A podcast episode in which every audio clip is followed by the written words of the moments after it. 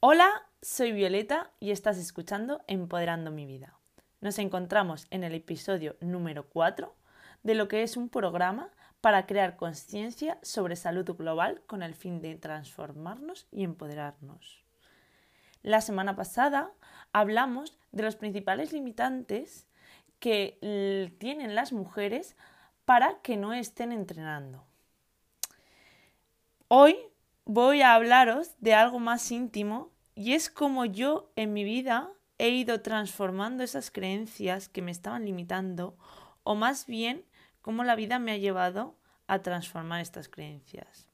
Concretamente, os voy a hablar de tres momentos muy malos, que considero que son tres momentos que han marcado mi vida, que realmente son mm, unos momentos que podríamos decir que son los que me han llevado a estar hoy aquí, a estar teniendo esta conversación contigo y realmente los momentos que han encaminado mi vida.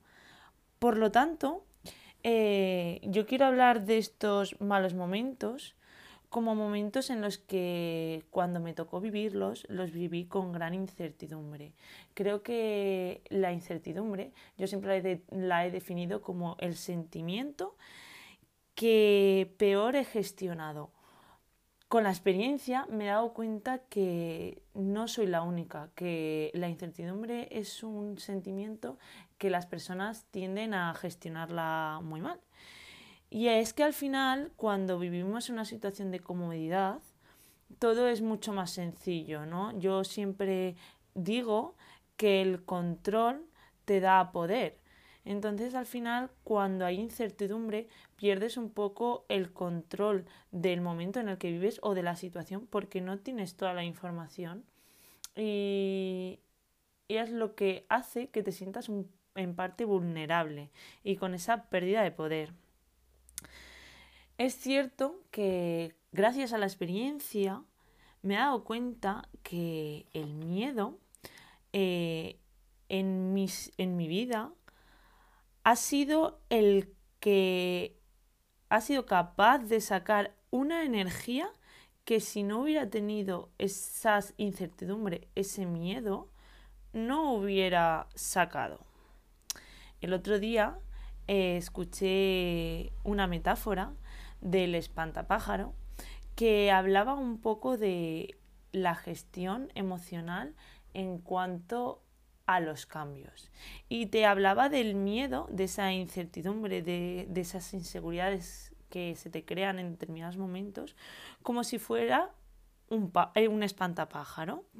Y al final lo que te venía a decir es que tú en un huerto, el espantapájaros, tú lo colocas donde está la mejor fruta. Es decir, ese miedo se coloca para proteger algo que es valioso. Si ese pájaro tuviera conciencia, iría allí, iría donde está el espantapájaros, porque sabría que ahí es donde está la mejor fruta. Con esto quiero decir que gracias a haber vivido y haber analizado todas estas situaciones que me han hecho llevar a, eh, la persona que soy ahora, que me han hecho llevarme aquí, que han sido situaciones negativas, he podido mm, crear, por decirlo de alguna manera, un sistema de alarma, ¿no? De mm, entender el miedo como, eh, pues, como he comentado, esa herramienta que me mm, ayuda a sacar una energía, que me ayuda a ser un maestro encubierto, que me puede ayudar a sacar una mejor versión de mí y a llegar a un punto mejor del que me encuentro. Bueno, esto un poco de introducción. Yo eh, con esto, como he dicho, quiero eh, contaros mi experiencia para que os sintáis eh, identificadas y, e identificados y podáis entender que analizando esto y entendiendo el miedo como algo positivo, podemos sacar mayores aprendizajes y al final tener una gestión mejor para la incertidumbre. Bueno, allá voy. La verdad que me cuesta un poco esto porque os voy a contar unos de los momentos en los que más vulnerables y en los que más mm, he sacado mis inseguridades. Para empezar, os voy a contar del primer momento, que fue una ruptura de pareja. La verdad que mi relación de pareja fue lo más común y lo más normativo que puedes ver, eh, que se puede entender por una relación de pareja. A mí, el gran aprendizaje que me trajo esta ruptura fue un cambio en el concepto de las relaciones. Yo no era consciente y me costó asumirlo, pero este momento me ayudó a darme cuenta de que yo era una persona dependiente, que al final eh, tenía una serie de cuidados que solo estaba derivando a una persona. Y al final, pues eso me hizo entender que todas las relaciones se basan en los cuidados y que es muy importante eh, estos para eh, crear una red de calidad. por otro lado, me ayudó a, a darme cuenta lo naturalizada que tenía ciertas creencias. Es decir, como ya os he comentado, mi relación era lo más común que te puedes encontrar. Entonces a mí eso, en parte, me hizo eh, crear una serie de, valga la redundancia, de creencias sobre lo que estaba bien y lo que estaba mal dentro de una relación. Por lo tanto, estaba bastante limitada eh, a la hora de actuar. Es decir, estaba muy limitada a actuar en lo que estaba bien y en lo que estaba mal sin cuestionar si realmente eh, era ético o no lo era para mí.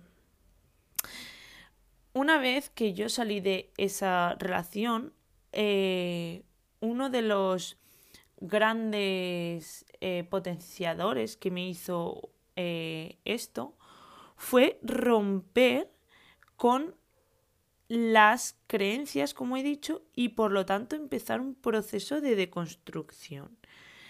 Es decir, mm, me empecé a dar cuenta que no todo era como me lo habían contado, que yo tenía mucho poder de cambiar y de mm, cuestionarme que las cosas no debían ser así porque sí, o que o tener el poder de que yo estaba aceptando determinadas cosas porque sí, porque era lo normal, porque mm, eh, pues lo dicho, ¿no? Me lo habían contado así y yo lo había aceptado. Me di cuenta también que vivía muy cómoda y que muchas veces la comodidad, como he dicho antes, es una situación que te da el control y en cierta parte te da poder, ¿no? Porque dices, bueno, estoy cómoda. ¿Cuál es el motivo por el que voy a salir de esta situación si estoy cómoda? Realmente yo vivía cómoda, pero no me estaba dando cuenta de que mm, no me estaba guiando por mi identidad, me estaba guiando por mi comodidad. Entonces, al final, darme cuenta de que estaba fluyendo, ¿no? De que estaba aceptando el camino de la vida porque sí, pues me hizo mm, darme cuenta de que no era mi identidad, que no estaba actuando en base a mi identidad y que al final Violeta se podía cuestionar todo, se podía transformar y podía empezar a actuar tal y como ella quisiera. Este sería uno de los tres momentos que os he comentado. Otro de los momentos que me han marcado y que fue un momento muy duro fue una gran lesión que tuve de rodilla. Yo empecé mm, primero de carrera, primero de ciencias de la actividad física y del deporte, y mm, al universo no se le ocurrió nada mejor que darme una gran lesión en la rodilla que me, me hizo no poder actuar como a mí me hubiera gustado. Mm, podríamos decir que me invalidó durante muchísimo tiempo. Y esta invalidación podríamos decir que fue tanto física como mental. Yo a raíz de esta lesión empecé a, crear nuevas creencias. Unas de ellas, eh, sobre todo, era la incapacidad de hacer ciertas cosas, el que yo siempre iba a ser mala eh, deportivamente. Ya esto venía un poco previa, nunca había destacado por ser gran habilidosa con el deporte. Entonces, mm, esto ya como que era ya pues la excusa perfecta, ¿no? Bueno, nunca voy a ser buena y luego mm, creencias muy grandes del tipo siempre voy a tener dolor de rodilla, siempre voy a estar más limitada que el resto. Incluso llegué a pensar que nunca más en mi vida iba a correr. A correr. Yo corría 15 minutos y no podía. Entonces ya es algo que acepté. Acepté pues eso, ¿no? Que, eso, que esa situación era así y que no la podía cambiar. Eh, a raíz de, esta lesión, mm, pues mucho del tiempo que podía estar dedicando a lo que es el deporte, a, progresar yo, pues empecé a centrarme en, otros aspectos. Y mm, esto me vino para, me ayudó en parte a desarrollarme mucho en temas eh, de desarrollo personal, en temas de en temas sociales, temas de, igualdad, mm, de ecologismo. Entonces, eh, pues le empecé a, eso, a, focalizarme en otras cosas y esto, por ejemplo, me hizo pues esa identidad que, que, ya os acabo de comentar con la que empecé a actuar a raíz de romper con mi relación pues reafirmarla. Entonces empecé a actuar todavía más consciente en base a mi identidad. Uno de los eh, pasos que tomé en este momento de mi vida fue empezar a ser eh, vegetariana. Em, eso me hizo crecer en estos temas, en, este, en este desarrollo de conocimiento, al mismo tiempo que estaba teniendo un conocimiento de salud y ciencias del deporte, pero me di cuenta al tiempo que realmente había estado creando un empoderamiento, porque yo sobre todo eh, era una persona que abogaba mucho por empoderarse, ¿no? por romper esas creencias. Pues previo a mi experiencia de darme cuenta de que muchas creencias me estaban limitando. Entonces yo abogaba mucho por esa deconstrucción, pero realmente estaba teniendo un proceso de empoderamiento bastante sesgado, porque yo misma me estaba creando nuevas creencias a las que me tuve que afrontar. O sea, me tuve que afrontar al puedo hacerlo, a si quieres mejor gestión eh, con el deporte. Es decir, me tuve que, tuve que aceptar que no tenía buena relación con el deporte. Yo, que iba de empoderada por la vida, por decirlo de alguna manera, ¿no? Entonces, tuve que darme cuenta de que ya no me estaba limitando solo el que no podía hacerlo, sino que mentalmente me estaba diciendo yo que no podía hacerlo y me lo estaba usando como excusa para, mm, para no afrontarme a eso. No era realista, no era consciente de que tenía una mala relación con el deporte. Tuve que afrontarme a esto, tuve que afrontarme al puedo hacerlo y tuve que mm, crear una perspectiva muy sana con el deporte. A mí esto lo que me ha llevado es a transformar el deporte en vez de como una eh, herramienta de inseguridad y de incertidumbre, transformarla a una herramienta de empoderamiento. Esto también me hizo que yo tenía mucho, mm, mucho miedo a exponerme al deporte con la gente. Entonces también al ser una persona, como os he comentado, que me transformé mucho con el tema de las relaciones, empecé a ser una persona muy social, muy de cuidados con mi red de cuidados, muy eso, siempre a dar mucho, a retroalimentarnos en grupo, pero me estaba olvidando de esa parte de mí, de mí conmigo misma. Entonces esto también me ayudó a hacer un proceso de... Mm, de, tener citas conmigo misma, de conocerme, de escucharme, de analizar mis miedos y darme cuenta, pues eso, que mis miedos iban mucho más allá de que me hiciera daño en la rodilla. Eh, por lo tanto, puedo decir que gracias a esta experiencia yo he creado una perspectiva, podríamos decir, poco común con respecto al deporte. Y ya que he unido esta parte social, e, esta parte de, de mi identidad, de mis valores, al deporte y a todo el poder que el deporte tiene y que la gente no suele usar con este fin el deporte. Entonces al final, pues como, como algo positivo, eh, es que yo he tenido pues ese aprendizaje y esa perspectiva que muy pocas personas tienen y que creo que es muy importante eh, visualizar y, fomentar como hago en mis redes sociales, que si aún no lo sabes, me puedes encontrar en Instagram como Violeta Gil Pablo, que ahí pues todo esto lo puedes ver mucho más plasmado. Y el último punto, eh, que el, último, vamos a, denominarlo tercer momento muy malo, eh, sería el haber acabado la carrera y esto es un momento que ha sido recientemente. ¿Por qué dirás? Bueno, pues tampoco es para tanto, ¿no? Yo me encontré eh, terminando la carrera fuera de esta red de cuidados que yo os he comentado, eh, fuera de mi gente, fuera de, esa mm, red cómoda, ¿no? De esa vida cómoda que yo tenía. Entonces yo me encontraba alejada, me encontraba pues sin, esa red que a mí me hacía estar cómoda, que a mí me, potenciaba la mejor versión de mí misma. Y mm, el palo fue cuando yo quise volver y me di cuenta que las cosas no estaban como yo las había dejado, que las cosas no estaban como mi mente las idealizaba cuando no las tenía. Entonces fue a afrontarme a un cambio bastante grande de mi gente ya no está, todo ha cambiado, eh, ya no empezamos un curso nuevo, ¿no? que es muy cómodo el decir, bueno, empiezo un curso nuevo.